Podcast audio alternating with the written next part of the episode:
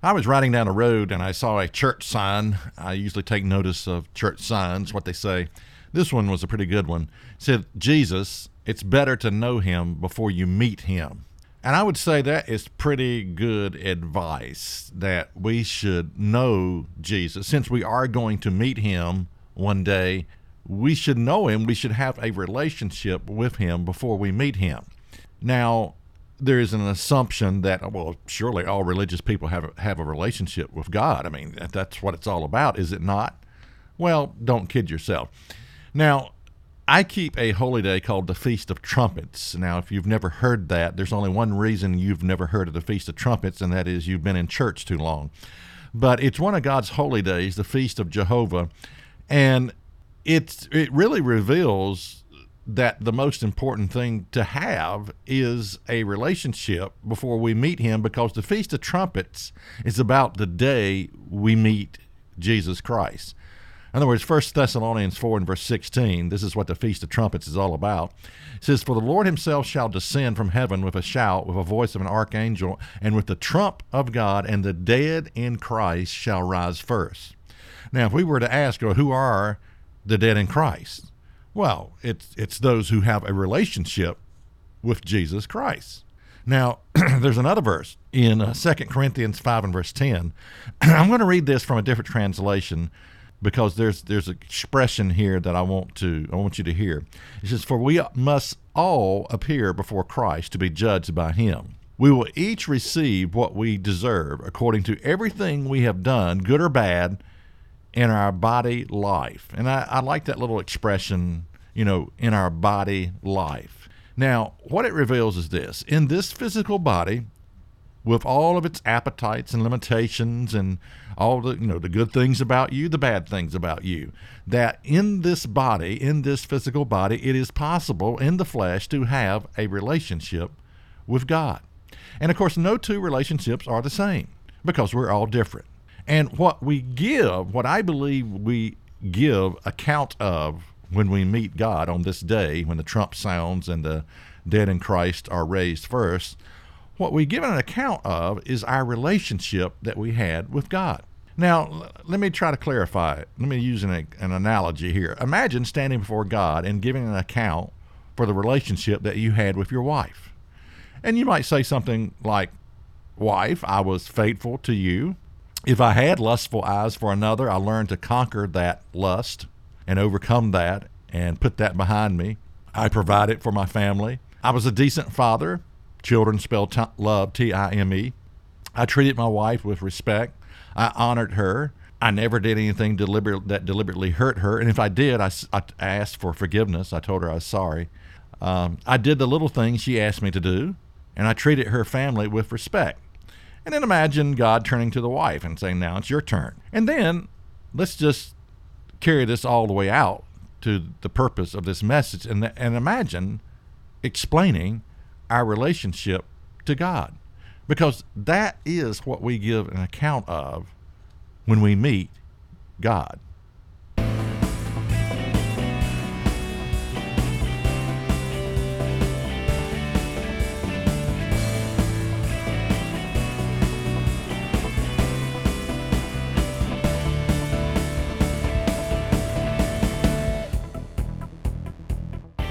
Is That Really in the Bible? presents the teaching ministry of David Freeman.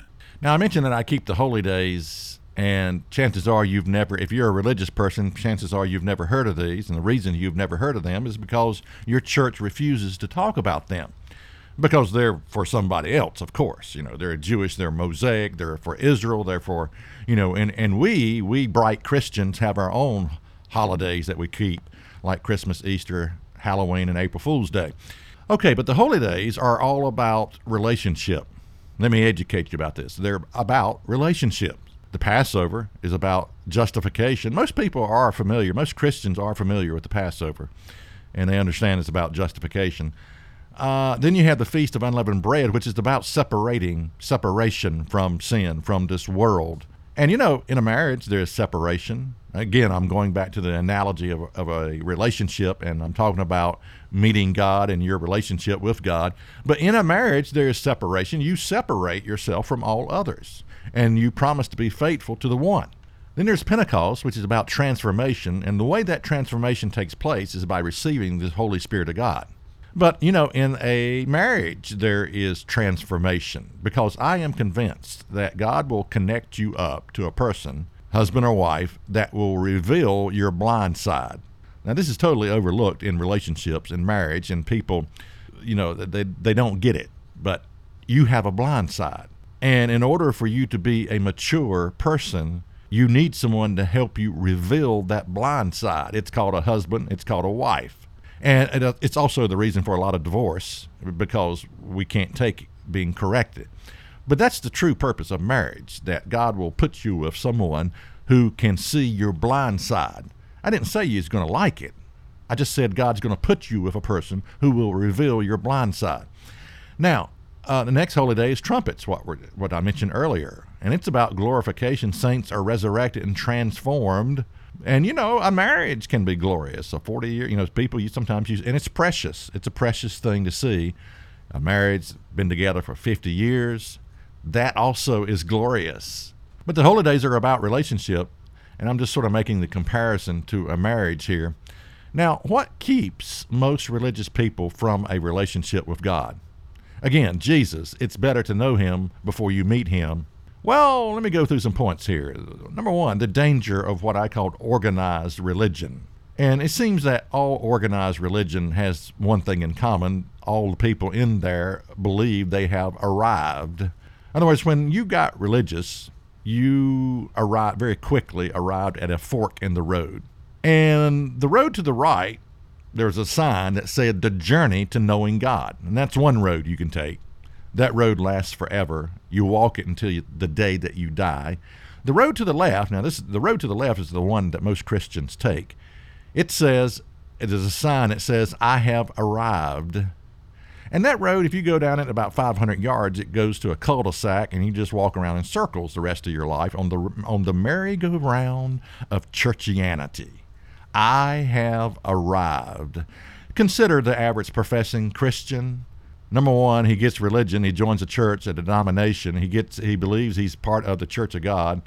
And you know, all religious people believe they have one thing in common. They all believe they're right.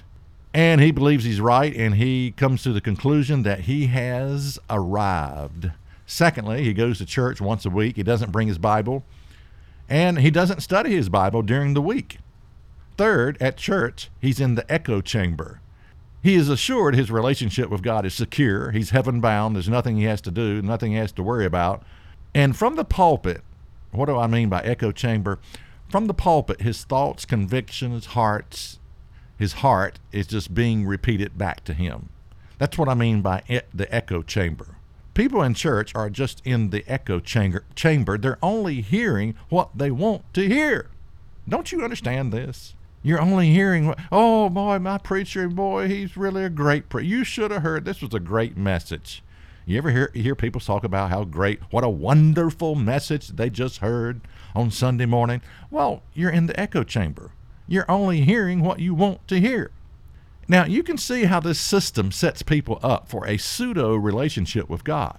It has all the trappings. Oh yeah, it has all the trappings of Christianity. I mean, it has the you know the singing and the you know the singing, the praising God, the lifting up holy hands and all that, and, you know it has all the trappings. But it's just a pseudo relationship with God. It's not real, is what I'm saying. People are on the merry-go-round of churchianity. Now, the mastermind of this pseudo relationship, you know who the mastermind is.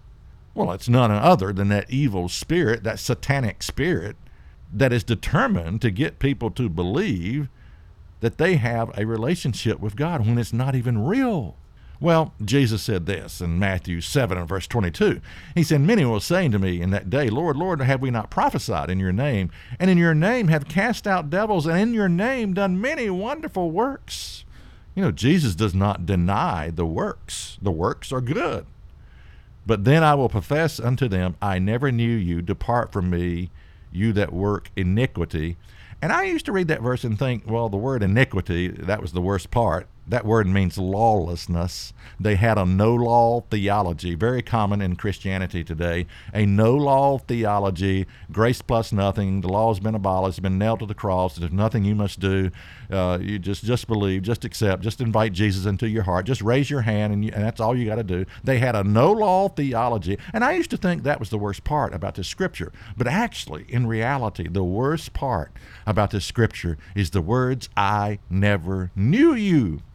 Imagine coming home to your wife after 40 years of marriage and your wife says, I don't know you. Do you think that's possible? Oh, yeah, it's possible. It's happened. A husband has a secret sin, maybe pornography, maybe he's uh, unfaithful, and the wife says, I never knew you. It's all about relationship. It's all about relationship.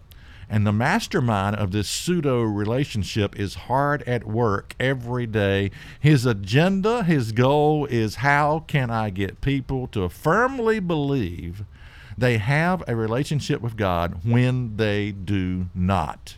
So, how do we build a relationship with God? It's better to know Him before you meet Him. Number one, there is no I have arrived.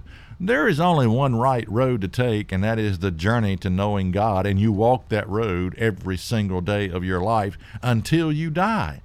There is no, I have arrived. You know, relationships take time. They really do. Think about a marital relationship. You know, and you have these this what I call deathbed repentance. You know, well, I'm going to get my heart right before I kick the bucket. I'm going to get my heart right. I'm going to get myself saved. Imagine a person on his deathbed. The doctors have given him three months to live. And he says, Go out and find me a wife. And so his friends go out and find him a wife, and he gets married, and then two months later, he dies. What kind of a relationship are you going to have in two months with that wife? Well, it's not going to be, it's non existing. It's the same way with God, you know. It's all about relationship. Number two, how to have a relationship with God. Get out of your echo chamber there is the illusion that you're living under, and that is all truth lives here. Boy, are you deceived. Boy, are you gullible. You know, I could say you're downright ignorant. All truth lives here. You see, you got to learn to find truth and value in unexpected places. You got to come become a gold miner, digging, searching, looking for value, looking for truth in unexpected places. And sometimes the unexpected places, really, you'd be amazed at where it comes from. You know, there's a little story in Numbers 22 and verse 28. And the Lord opened the mouth of the ass, and she said to, unto Balaam, Well, what have I done unto thee that you have smitten me these three times? You know, and Balaam would have been totally justified by saying, I can't learn anything from you. You're an ass. But he didn't. You see, he didn't. And you've got to ask the question why is this verse in here? You see, a lot of times people that believe differently than we do, we just cut them out of our lives and we won't have anything. We're looking for that one thing that we can disagree with so we can cut that person out of our lives. And we surround ourselves with people that think just like we do. We're in the echo chamber. And you can't grow spiritually in the echo chamber. You're spiritually dead in the echo chamber. Number three, a relation a relationship with God. It's better to know Him before you meet Him. It's what I call putting the church in its place. Now, I'm very grateful for the church. If it wasn't for the church, I wouldn't be. If if it wasn't for the calling of God, I wouldn't be here. And I am grateful for the church. The Bible tells us, forsake not the assembling of yourselves together. That doesn't mean you can't take a break. You can't take a sabbatical. You can't take, you know, a Sabbath off. It doesn't mean that. I mean, you know, it just says forsake not. Don't forsake it. Okay. But you see, church going is the most overrated event in the world. It really is. And so many people are looking for the perfect church. And the reason you haven't found the perfect church is because you're in it and you're not perfect. 1 John 2 and verse 27 says, But the anointing which you have received of him abides in you, and you need not that any man teach you. But as the same anointing teaches you of all things and is truth and is no lie, and even as it has taught you, you shall abide in him. That anointing is talking about the indwelling presence of the Spirit of God. If you have that, if you've repented of your sin, if you've accepted Christ as your personal Savior, if you've gone down in the waters of baptism, if you've had hands laid on on you for the receiving of the Spirit of God, then yeah, you might have the Spirit of God. It's all up to God ultimately whether He gives you His Spirit. But there's a process for receiving the Spirit of God. And that is the leadership, the main leadership in your life is the Spirit of God. Now, I'm not saying you can't learn from teachers. You know, the fact that maybe you're listening to this podcast tells you that you're willing to learn, and that's good. We should all have that gold miner's mentality when it comes to learning and truth, finding truth and value in unexpected places. That's what life is all about. But the main thing you're trusting is the leadership of the Spirit of God. You know, there's a, a in, in Proverbs, it says, Go to the ant, you sluggard, which need no guide or overseer. You, your, your, your guide, your overseer is the Holy Spirit of God. It is the leadership of the Spirit of God. In other words, in your personal relationship, you depend on the leadership of the Holy Spirit more than your minister, more than your church. And the two are not the same. Now, they can be if they're both following the leadership of the Holy Spirit. But you know, you, you got to, I mean, consider the Red Sea. They had a cloud by night that represented God, and then they have Moses, the leader of Israel. Now, if the cloud starts going to the right and Moses starts going to the left, who are you going to follow? Well, you should follow the cloud because that represents God. Leadership, church leadership, can become corrupted. In fact, most of them are in their theology. And you have to follow the cloud. You have to follow God. You have to follow the leadership of the Holy Spirit. And the fourth thing about a relationship with God is that not everything about a relationship is laid out in black and white. There are decisions that you're going to have to make, and the clear answer you will not find in the Bible. I mean, so often we think everything is in the Bible. You know, how, how do I overcome this smoking addiction? Well, there's a lot of help in there from the Bible, but it's not going to give you specifics on how to do that. There are decisions that you have to make, and you have to, you know, the, the clear cut answer you're not going to find in the Bible. You have to come to a point where it's between you and God, and you make this decision, and you trust and you pray that you have made the right decision, and you look for this, this, this verse right here 1 John 3 and verse 19. And hereby we know that we are of the truth and shall and and shall assure our hearts before him. So there's there's okay, you're finding truth, you made a decision, you don't know whether it's right or wrong, but there's this verse implies there's an assurance that can come upon the heart. It comes from God, but this is how it works. 1 John 3 and verse 20. For if our hearts condemn us, God is greater than our heart and knows all things. Okay, that's one side of the coin. Two, beloved, if our heart condemns us not, then we have confidence toward God. That's the other side of the coin. So you have to look to this. God, are you condemning my heart?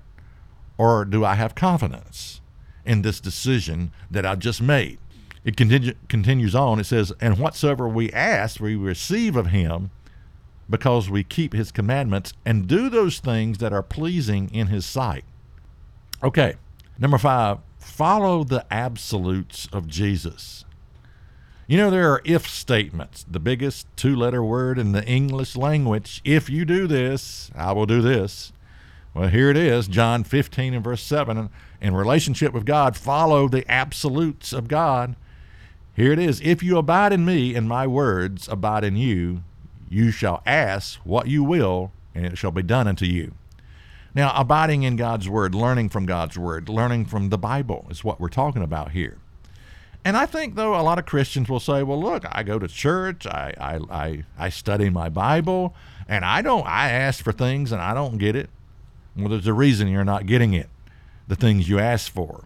Skip on down to verse 10. John 15 and verse 10. Jesus said, If, there's another if statement. Again, the biggest two letter word in the English language. If you keep my commandments, you shall abide in my love, even as I have kept my Father's commandments and abide in his love. So, these statements okay, you ask for anything you want, I'm going to give it to you. Well, there is a condition. You know, Jesus said, okay, yeah, you ask, I'll give it to you. But if you keep my commandments, you shall abide in my love, even as I have kept my Father's commandments. You can't have a no law theology and expect to get what you want from God. You just can't. It doesn't work that way. These if then statements are conditional. So follow the absolutes of Jesus. Okay, relationship with God better to know Him before you meet Him. Let's review this. What is a relationship with God? Number one, be aware of the danger of I have arrived. Two, get out of your echo chamber. Learn to find truth and value in unexpected places. Don't make the assumption that all truth lives in your church. Number three, put the church in its proper place. In your personal relationship, you depend on the leadership of the Holy Spirit more than your minister, more than your church. Four, in the things that you allow, ask God to search your heart. Is He condemning you, or do you have confidence in that decision that you just made? Number five, follow the absolutes of Jesus. Follow those if statements. If you love me, keep my commandments. For more information, check us out online at isthatreallyinthebible.net. Listen to the podcast, watch the weekly program, worship with us on our weekly Sabbath service, and be sure to visit our free bookstore.